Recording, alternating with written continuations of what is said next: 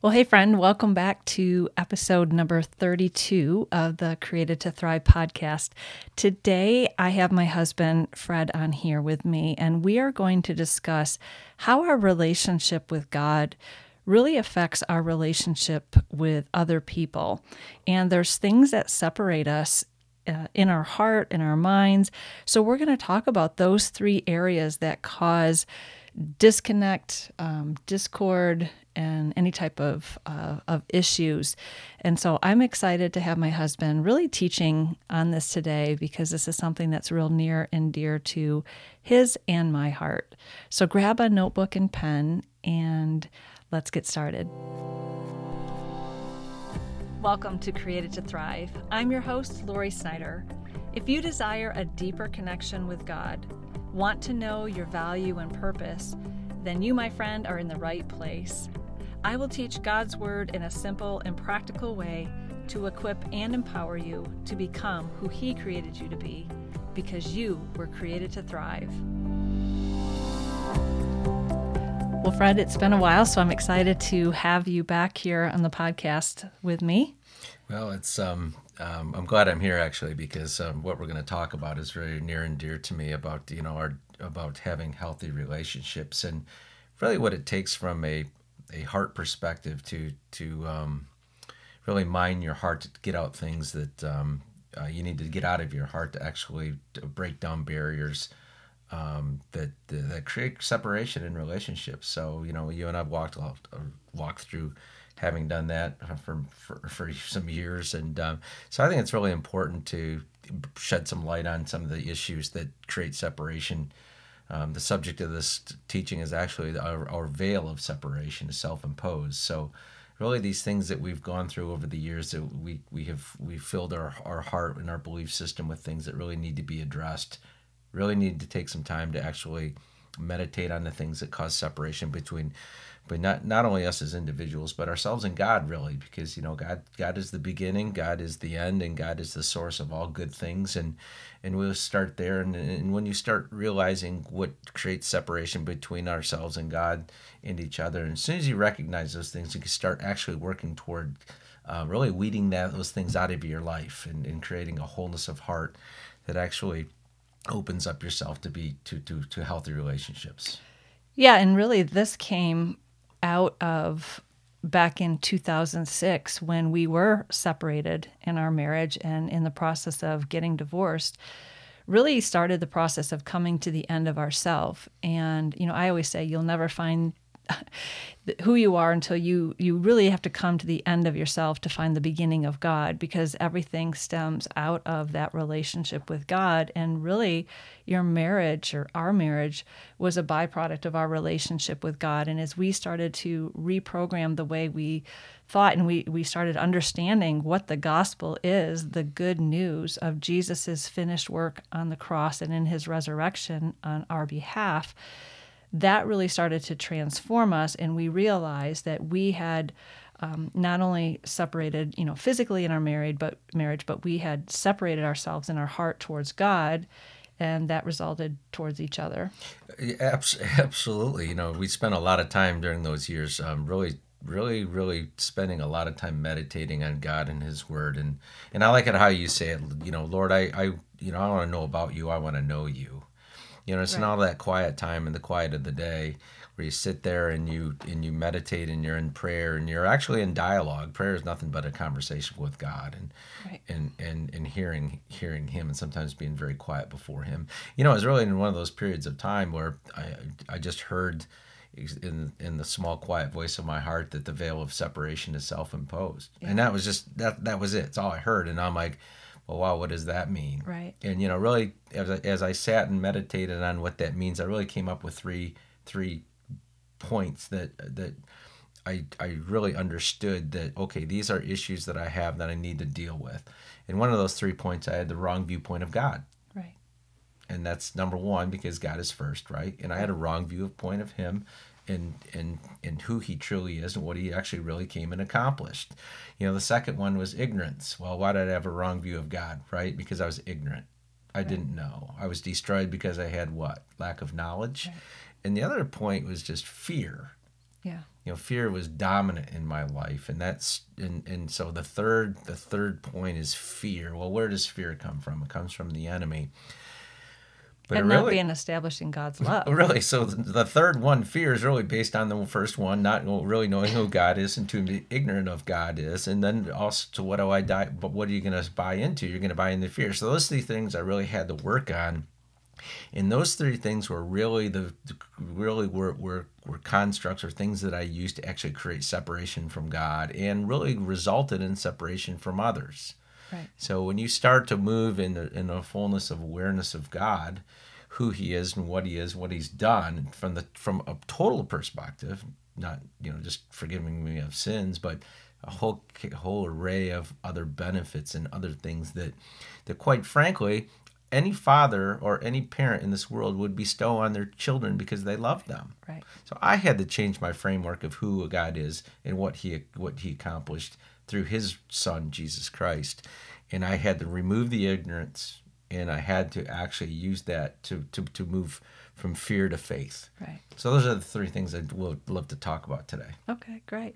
Well, and two, you've got to know God as Father, and that's where a lot of people have a lot of issues because of their natural earthly father.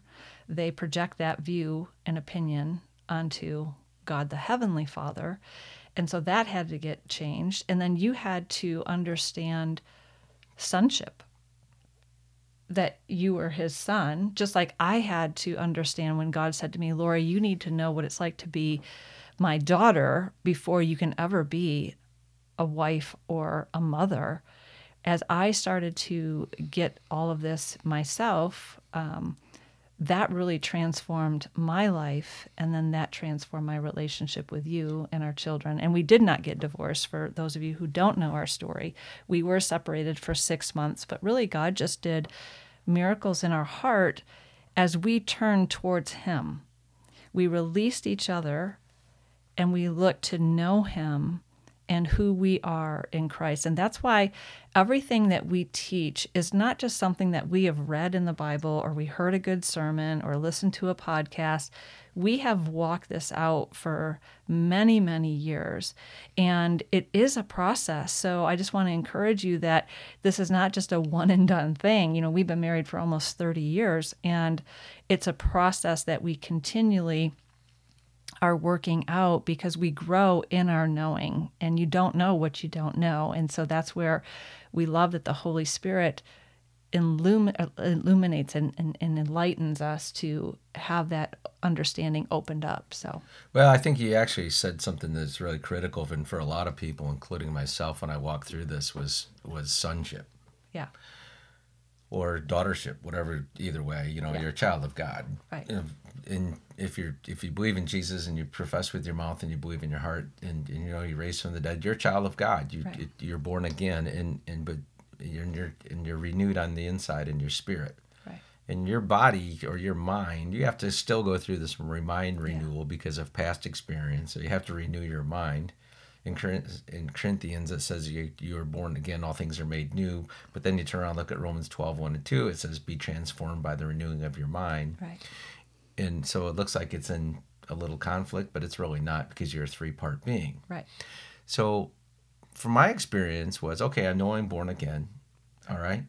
But I had this block or this my view of God from an orphan perspective. Yeah. Okay.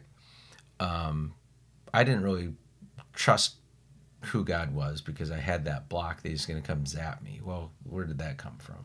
Wrong beliefs based on things I've heard or believed. Right. Right? Or experienced. In experience. I mean, in all fairness, the first time I ever went to church with a friend, I got kicked out because they thought I was creating just a whole funny thing, really. But anyways, because you were talking. I was aghast, and all the other kids wanted to talk to me, so I got, they asked me to leave. The nuns threw you out. And then the nuns threw me out, so that was my first... Not a good experience. Yeah, my first experience in church was actually asked to leave because other kids wanted to talk to me, so it was new. And anyways, but that's a funny situation right there. But the bottom line is, they come from a perspective from an orphan experience, and when you have that and you come from such a depth of the depths of such solical pain or trauma. Solical trauma or solical disconnect from that type of father. Right. You don't believe everything. You know, you're going to walk timidly. Sure. You're going to believe half of it. It's a slow process of overcoming that. And so it really gets down to, you're going to have to work through your belief system and your heart system and do the heart work to really understand the absolutes of God. Right. Right. You have to be completely confident to move away from that orphan mentality that is one love. He's light and he's life, and there's only goodness comes from him. Right. Only goodness. So I walk around and hear a lot of people that, you know, God's going to kill me because I made a mistake or I sinned or I did something like that, and oh, God's mad. Okay, because you don't understand the fullness of what he did on the cross, right. And you're actually operating from a perspective of sin consciousness, right. Which is a very Old Testament deal that he did away with on the cross. Right. Versus faith righteousness. Right. And so I really had to get a grasp of what faith righteousness was against what sin consciousness was. Sin consciousness brought about by the law. Yep. Okay? And the law was good, but righteousness and what God did in the new covenant was by far better. Right. And you can actually, in 2 Corinthians chapter 3, you can read about the differences, and also in Hebrews. It's really powerful that I had to get that into my belief system. Right. I had to get to believe that he wasn't holding things against me. Mm-hmm. Okay, so when I made mistakes, and in our marriage, we made plenty of mistakes, and then a lot of other people make mistakes. You do something wrong, and you think God's going to get you, or God is holding something against you, because you do not believe in the totality of what Jesus did on the cross. Or they don't really fully understand it because it's never been taught to them. That's that ignorance that you're talking about. Correct. So, a lot of people, what's been taught to them is God's going to get you. Right. All your sin. God can't be in the presence of sin. I've actually heard that taught on a pulpit once. I was actually watching TV, and the guy said, Jesus or God can't be in the presence of sin. It says, well, how did he ever go to Adam and Eve in the garden if that's true? Yeah. Okay, if that's true, how could Jesus even be come into the world and be with sinners, and he drank with sinners, right. Drank and ate with sinners? Right. So I had this massive buildup when I was an early Christian that God held I was responsible, and you are, that when I made a mistake, that God was going to zap me, and it was totally wrong. Right. And so what happened was I created a barrier in my heart, and I isolated me from God because I didn't want to deal with the punishing God. Right. So once that veil, you start creating this practice, this discipline of separation. Yeah. Not only will it affect your relationship with God and your hearing that you're blocking, but it also applies to other people. Yeah. Okay? Yeah. And when you make a mistake, you think, oh, somebody's going to judge me. God judged me, so people will judge me. People judge people all the time, but that's not the point here. The point is, what I'm saying is, in your heart, you withdraw. Yeah. And what's happening is, God created us for relationships. First of all, our relationship with him. Mm-hmm. Second of all, our relationship with our family, with spouse or family and kids. And the second of all, with other people. And it's when those barriers and the separation, the walls of separation come down, it's when relationships thrive. Right. In the kingdom, in love and peace and joy, it allows you the flow and the fruit of the Spirit. But I really want to talk to you about those three things again that really hampers our view of God, our ignorance toward God, and fear. Right. Fear of being judged, fear of being condemned, fear of being wrong, fear of being not perfect. And that fear element cascades into everybody's life in a lot of different ways. Failure to step into things because you're afraid you're going to fail. Right. Fear of engaging in relationships. Fear of confessing or saying something and just coming clean on something because you think somebody's going to hold it against you. Or reject you. Or rejection. Yeah. And so the veil of separation, I think, is very important for us to come to. It's identifying these three things is part of minding your heart, mm-hmm. part of cultivating your heart and getting the bad things out so the good things can thrive. Right, right. And that's really what I want to focus on today is really what I direct us to is, if you focus on your view of God, grow in knowledge of him and attack fear with an aggression using truth, things will start changing for you in a very, very positive way with not only God, with other people. And in there, you're on a course where your relationships can thrive and your influence on other people can be positive. right? And you have, and you're more open to doing things in a perspective of risk by faith, yeah, and so forth. Yeah, and you know, really, before you dig into that, the key for me was when I realized, one, God is not mad at me. He put all of his judgment and wrath upon Jesus on the cross. And now he sees me through the blood of Jesus, through Jesus's obedience. And then I had to understand God loves me unconditionally. And that was the key for me of helping, you know, perfect love casts out fear, because fear has torment. And that was the judgment of God, that I thought when I messed up, he was going to be mad at me or he was going to distance himself.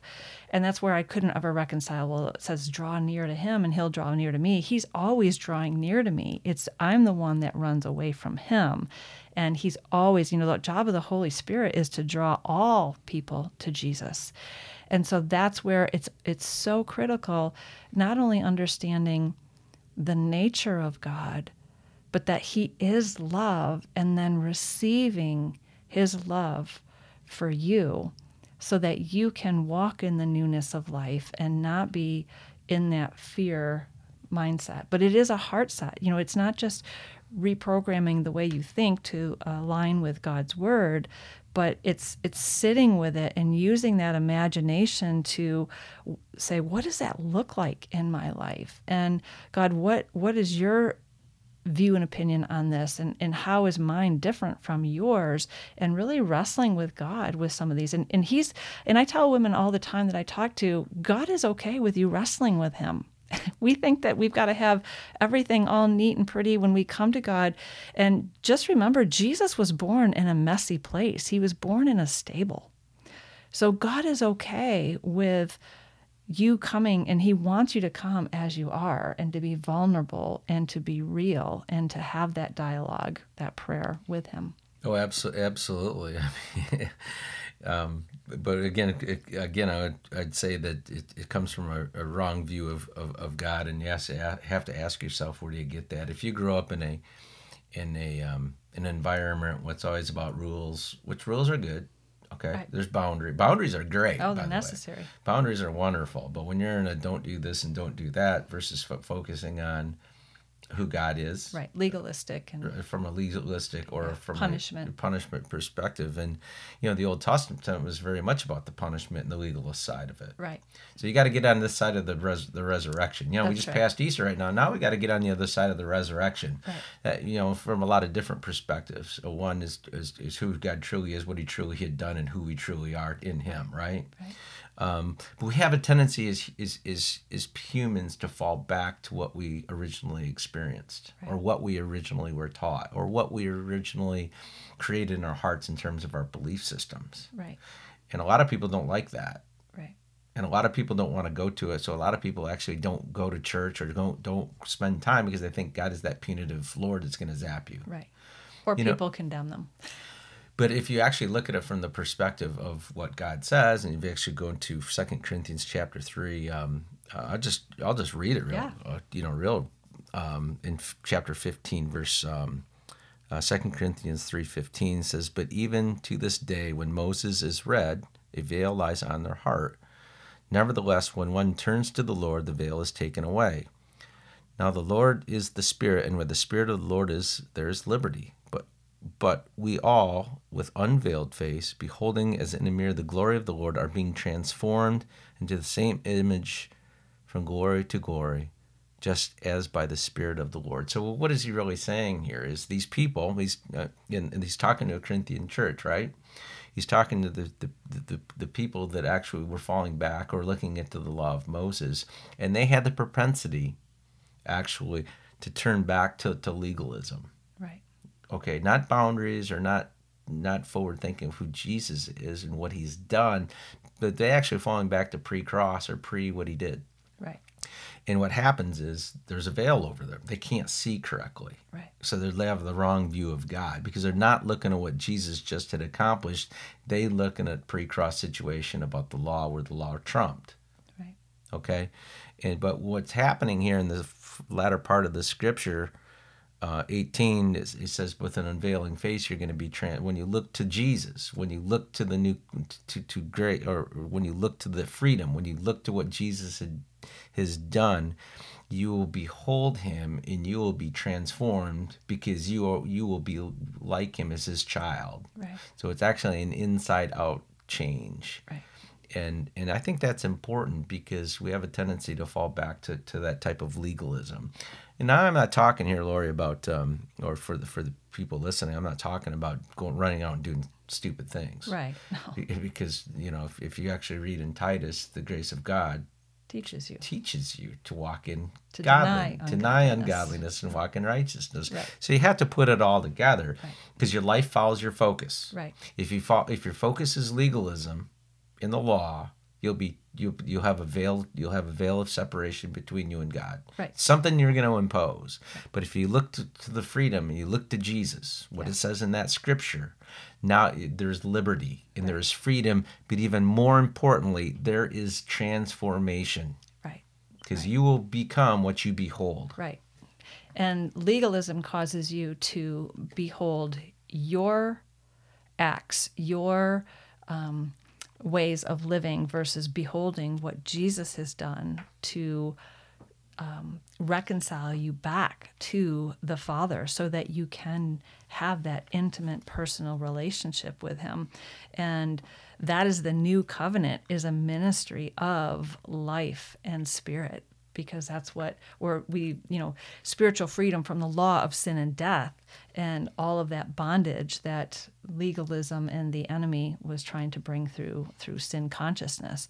And God wants us to be righteousness conscious, that we are in right standing with God because of Jesus' obedience on the cross to death and in his resurrection. And then that's where we have to live as well. Yeah, and I bring up those 3 points earlier that you really have to mine out of your heart. And one is the wrong viewpoint of God. The second one was ignorance, and the third one was fear. And one of the I want to talk about ignorance. I already mentioned not knowing who God is through love, light, and life. But you have to understand his original intent. Right. You have to go back to the garden. Some people say Genesis is just some fictional book he wrote up. No, there's a lot of great stuff, because you get to see the original intent with God. And his original intent was he created man to be with them, to walk with them, to have relationship with them, to even pre-fall, to spend time together, to actually co-labor. Right. If you actually read, Adam was instructed to name all the animals. God wasn't doing it all himself. Right. Adam was instructed to attend the land. It was blessed. Right. So you have to understand, a lot of people run around there. I wonder what's God's will for my life. Well, I can tell you real quick what's God's will for your life. If you actually go back and read the first part of Genesis, he just wants to spend time with you. Yeah. That intimate personal relationship. Yeah. There's more than that. Well, no, he's asking you to do good works, to bring more people into the kingdom, bring more people into the knowledge of him. But that comes easy as you get to know him and you spend time walking with him without that guilt, fear, and condemnation. So I'm sorry. And you had a great during our coffee time one time. You had a great point where you talked about how really everything with Adam was a discovery process with God, from naming the animals to how he should do everything, even being married, because everything was brand new for Adam. Nothing had ever been established before. So that was that personal dialogue continually with, how do I do this, God? What about this? And that's just a beautiful expression of it. It was a relational alliance or a relational dependence that Adam had with God to actually walk through. All things were new. Nothing had ever been done like this before. Right. And that coffee time experience is, that's the same way now if you're a believer. Let's say you're a believer and you're going to go through a new situation.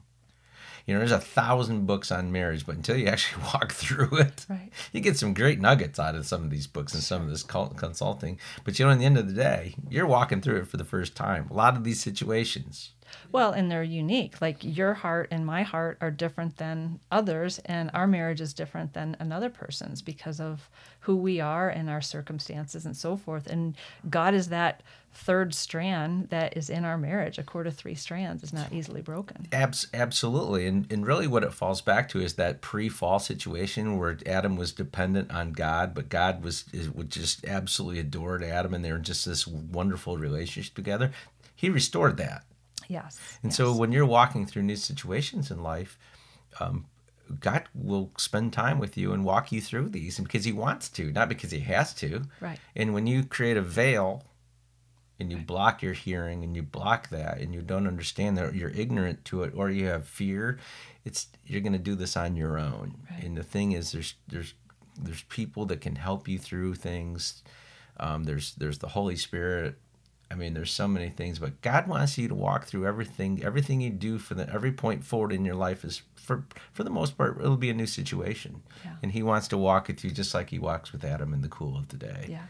And Jesus really was that perfect example of, he's called the second Adam because he did everything that Adam was supposed to do that, Jesus did perfectly. But that's what I love about John 14, 15, 16, and 17 is we see that intimacy with Jesus and the Father, and he's talking about the Holy Spirit to come for us so that we wouldn't be orphans, that we would have him living on the inside of us through the Holy Spirit. So I love that union and that oneness that God has called us into. You know what? I always come back. One of my favorite sections of Scripture is the Samaritan woman at the well. Mm-hmm. John 4. Okay. It's amazing. It's simply amazing because he was going through a land that Jews didn't walk through, the Hebrew people didn't walk through. Two, he's a conversation with a woman who is ostracized and for a lot of different reasons. She's with five? I don't know how many different men. And she was by herself, and she was separated. Right. Her decisions created a separation. She had this veil, right? There was a separation between her and people, social separation, and there's a cultural separation. Jesus came down there and just blew the doors open and united his heart with hers. He reached down to her. Yeah. Okay, cultural separation, all right, social separation. Yeah. And no matter what mistake, she was living in sin. And that's and he basically said there will become a day will you not have to go to Jerusalem or to this mountain that the Samaritans went to. Right. And there will be a day when you worship the Father in spirit and in truth. Yeah. And here's the Lord coming to a Samaritan woman that's ostracized from and breaks every thing you'd think about the Lord or think about. So I just say to the people listening, there's things you've done, but if you put your faith in him and you put your trust in him and you move away from ignorance and you move away from fear and you get the right view of God and you you work on these three areas of your heart to remove them and to remove that self-imposed veil, your life will significantly change. And you will your relationships with God and other people will move toward health. They'll move toward reward. They'll move toward vibrance, and things in your life will change. Yeah, that's awesome. Well, for the sake of time, will you just pray for anyone that is maybe feeling that they've separated themselves from God? They think God's mad at them. Maybe they're even mad at God. It's okay. You've personally had to go through that where you were angry with God and he that'd be a whole different podcast. That's a funny one though. Yeah. It's a good one. But God is good with that. But would you just pray for them? Father, we just love you and we just thank you for this time and just an opportunity to share who you are and what you've really done. And we're looking at this post-Easter period and we just celebrate the fullness of your resurrection, the fullness of what you have given us through salvation. And Father, I just pray for those people that have barriers in their heart, that have put up walls of self-protection, that have walls of self-hate and walls of offense, that you'd break them down, that they turn and view you, and they turn and focus on you. And you say, Lord, in Scripture, where the Spirit of the Lord is, there is liberty. We speak a desire for focus on you. and the desire and the liberty and freedom would come. In the name of the Lord Jesus Christ. Amen. Amen. Thank you, Fred. And friends, if this podcast has been a blessing to you of any way, would you do me a favor and would you leave me a review on Apple Podcasts? Go down and go ahead and leave a review and rate me in this podcast. And then also, too, if you want to sow into our ministry, we have a nonprofit discipleship ministry where our whole mission is to equip the body of Christ to thrive in every aspect of life and to share the gospel. And this podcast is a way that we do that. And it is tax deductible for you if you want to give a donation. So just go on to lorikasnyder.com. That's L-O-R-I.